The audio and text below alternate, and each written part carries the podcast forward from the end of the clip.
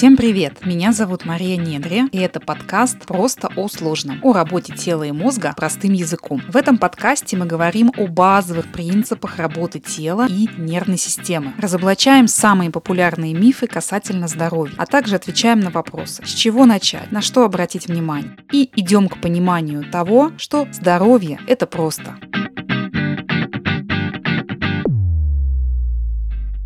Друзья, всем привет! Это очередной выпуск подкаста, и сегодня мы говорим о теме тренировок. Что такое тренировка, как ее построить и почему не стоит делать одни и те же упражнения изо дня в день, из месяца в месяц и из года в год. Поехали! Друзья, для начала давайте разберемся, что же такое тренировка, что же такое однообразная тренировка и разно... как ее разнообразить. Раньше мне казалось, что хорошая тренировка это та, после которой ты выползаешь из зала, у тебя нет сил, ты жутко уставший, язык на плечо, зато такой класс, кайф, вообще огонь. Но хочется сказать, что, конечно, по мере своего образования, по мере э, своего профессионального роста, просто я немного изменила, даже не немного, а много изменила взгляд на вообще тренировочный процесс. И хочется свою мысль донести, что после хорошей тренировки вы не должны чувствовать усталость. Точнее как? Усталость, такую крайнюю, дикую, сильную усталость. То есть она может быть в таком легком варианте, но самое главное, что после хорошей тренировки вы должны чувствовать прилив энергии. Вот это очень важный компонент. Да, безусловно, есть тренировки, тренировки на выносливость, на подготовку профессиональных спортсменов там и так далее. Там другие нагрузки. Поэтому мы здесь сейчас говорим об обычных упражнениях, скажем так, среднего уровня нагрузки, цель которых восстановить, улучшить и сохранить ваше здоровье. В профессиональном спорте там другой, другая цель и другие тренировочные процессы. Смотрите, еще раз, хорошая тренировка – это та тренировка, после которой у вас прилив энергии. И вы не приходите домой домой, не падаете на диван, да, нужно, важно, чтобы у вас оставались силы на семью, на дом, на работу, на любимое хобби. А получается, что я потренировался, пришел домой и все, я ничего больше делать не могу. Я могу только лежать. Вот, это не есть хорошая тренировка. Смотрите, что же вообще в принципе такое понятие, как тренировка, что это означает? Это любая двигательная активность, которая приносит вам удовольствие, закрывает ваши цели. По поводу целей у меня есть отдельный отдельный выпуск, а, какие упражнения мне подойдут. Вот, там можно послушать и понять, как сформулировать правильно свою цель, поскольку это очень важный аспект в тренировочном процессе. То есть, зачем я тренируюсь, почему, для чего мне это нужно и так далее. Итак, друзья, что же может быть тренировкой? Например, дыхательная практика. Да, то есть те упражнения, которые будут направлены и на восстановление дыхательного паттерна, и на тренировку дыхательных мышц, а именно выносливости. Даже если вы не профессиональный спортсмен, вам также необходимо тренировать выносливость дыхательных мышц. И почему, да, почему это важно? Потому что у нас есть такой метаборефлекс, и суть его в том, что при низкой выносливости дыхательных мышц, дыхательной диафрагмы в частности, которая очень многих людей, у которых нарушено дыхание, находится в таком спазмированном, зажатом состоянии. И что происходит? В мозг идет сигнал об утомляемости диафрагмы, диафрагмы, и кровь из нижних конечностей, да, от ног, будет идти на обеспечение работы этих самых мышц. Как это проявляется, да, то есть при каких-то длительных прогулках, например, при, ну, скажем так, средней интенсивности ходьбы вы можете чувствовать очень быструю утомляемость ног. Почему? Потому что дыхательный паттерн не отлажен, да, низкая выносливость дыхательных мышц. Кровь от ног идет на обеспечение улучшение работы этих самых мышц. Поэтому даже если вы, как я уже сказала, не занимаетесь какими-то супер большими нагрузками, это тоже важно тренировать. И опять же, да, все сводится к дыханию, поэтому, пожалуйста, не пренебрегайте этим видом тренировок. Дальше, что еще может быть? Неврологические практики короткие, пожалуйста, на глаза, на вестибулярный аппарат, на мозжечок. Силовая тренировка, да, почему бы и нет, но с адекватным весом и с разнообразием разнообразием упражнений и заданий, да, об этом я чуть позже скажу. Функциональная тренировка, да, если нет противопоказаний, ваше тело к этому готово, пожалуйста. Плавание, ходьба, бег, пилатес, йога, там, миофасциальный релиз, все что угодно. Но здесь есть такой, да, момент, но,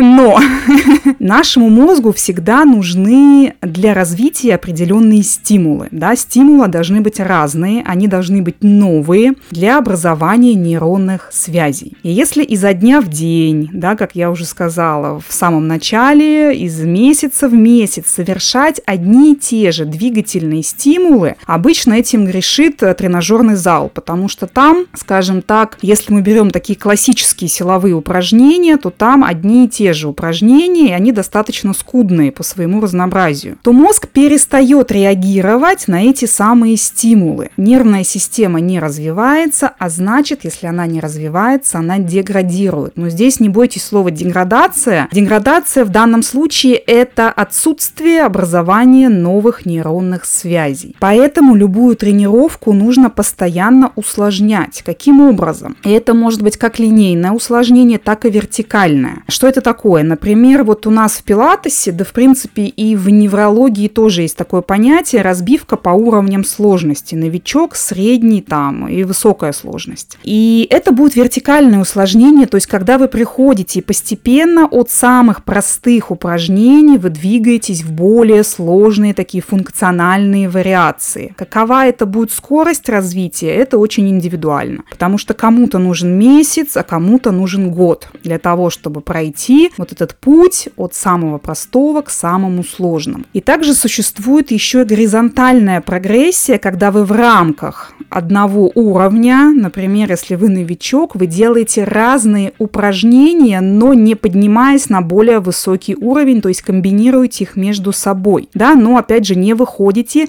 за рамки своего уровня сложности, и это будет тоже супер-супер э, классная активация для нервной системы. Плюс, чтобы добавить разнообразие в тренировке, да, это можно комбинировать несколько направлений, да, микс делать такой, например, как это я делаю. А я занимаюсь и силовыми тренировками, и скандинавской ходьбой, и периодически я хожу на плавание. Плюс я добавляю неврологию, я ее делаю как отдельную тренировку и добавляю ее в какое-либо направление. И вот еще один важный момент, что когда я чувствую, что я не хочу заниматься тем или иным видом тренировки, значит для меня это сигнал, что тренировка стала однотипной. Та же скандинавская ходьба. Да, там существуют разные виды самой ходьбы, да, то есть внутри такого направления, как скандинавская ходьба, существуют еще подвиды ходьбы. Но я на самом деле всегда хожу одним способом, но при этом я стараюсь менять маршруты. То есть я хожу по разным маршрутам всегда для того, чтобы мне добавить новых, а, опять же, стимулов, да, новых стимулов для нервной системы. Второй важный момент, смотрите, если мы говорим о нейрофизиологии, то в тренировочном процессе, в процессе тренировки мы получаем гормональный выброс. И при выполнении новых задач возникает чувство удовольствия. То есть, да, почему вот э, я ранее сказала, что когда я чувствую, что я не хочу идти на тренировку, не хочу ее делать, то есть я примерно знаю, что я буду делать. И для меня эта задача перестала быть новой. Я не получу от этого удовольствия. Э, и возникает такое ощущение, что нужно, надо делать. Надо. Не потому, что я хочу покайфовать, а потому, что надо. И вот это очень тонкая грань. И из состояния надо обычно далеко не уйдешь. То есть достигнешь какого-то своего максимума, потом скажешь, ай, да ну, нафиг мне все это надо, все, не могу больше этим заниматься, да, и вот это чувство надо. Поэтому очень важно добавлять удовольствия, потому что происходит выброс гормонов удовольствия, когда мы делаем что-то новое. И может быть вы ловили себя на мысли, идя на тренировку, вы уже знаете, что там будет, какие там будут упражнения, идти не очень хочется, да, и получается, что мы себя заставляем. А вот если тренер вам напишет сообщение накануне, слушай, привет, завтра мы будем делать совершенно новые и необычные упражнения, я тебе супер программу интересную нашел. Шансы, что вы придете, повышаются, согласитесь, да, вот просто подумайте об этом. Потому что новые задачи, двигательные и умственные, наш мозг всегда воспринимает с невероятной благодарностью. Подумайте о том, почему у вас может не быть прогресса в занятии, мыслях, почему происходят откаты, почему, вот не, я не люблю это слово мотивация, а, скажем так, желание, мотивация, желание физически двигаться на нуле, то есть с чем это может быть связано. Да, есть разные аспекты, которые могут на это влиять, но, возможно, и тип тренировок, который у вас сейчас в данный момент не совсем закрывает ваши цели. Или нервная система перестала на них реагировать, и э, процесс получения удовольствия, он близок к нулю. То есть, да, не, не получаю удовольствия, опять иду из состояния надо. Поэтому, друзья, разнообразие и еще раз разнообразие. Горизонтальные или вертикальные прогрессии или, или их совокупность. Да, можно и горизонтально, и вертикально прогрессировать. Дальше очень важный аспект. Тренировка должна быть максимально приближенная к тому, что вы делаете в жизни. Да, может быть, это для кого-то будет сейчас не очень понятным моментом, но опять же, зачастую, очень часто мы делаем те движения, которые мы в жизни не используем. То есть в тренировке мы делаем то, что мы в жизни не используем, да. Ну, условно, если вы отжимаете от груди, например, гриф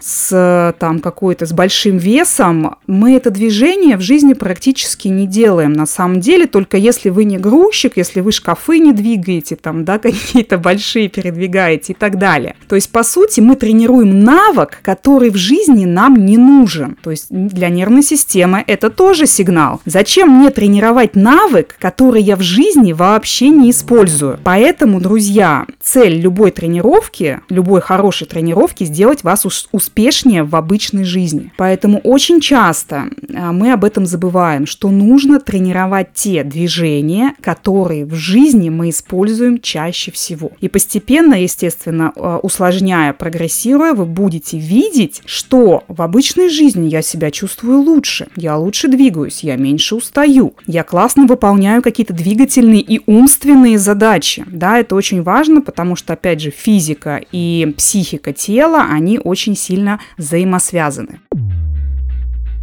Друзья, на этом наш выпуск подошел к концу. Хочется сказать напутственные слова, чтобы вы не боялись пробовать новое, не боялись экспериментировать. Постоянно предлагаю мозгу решать новые задачи, тогда и результат ваших усилий будет достаточно быстрый. Ставьте звездочки этому подкасту, репостите в соцсетях, подписывайтесь на меня везде, где только можно. Мария Недре, также на телеграм-канал о работе тела и мозга. На этом мы с вами прощаемся, услышимся на следующей неделе. Пока-пока!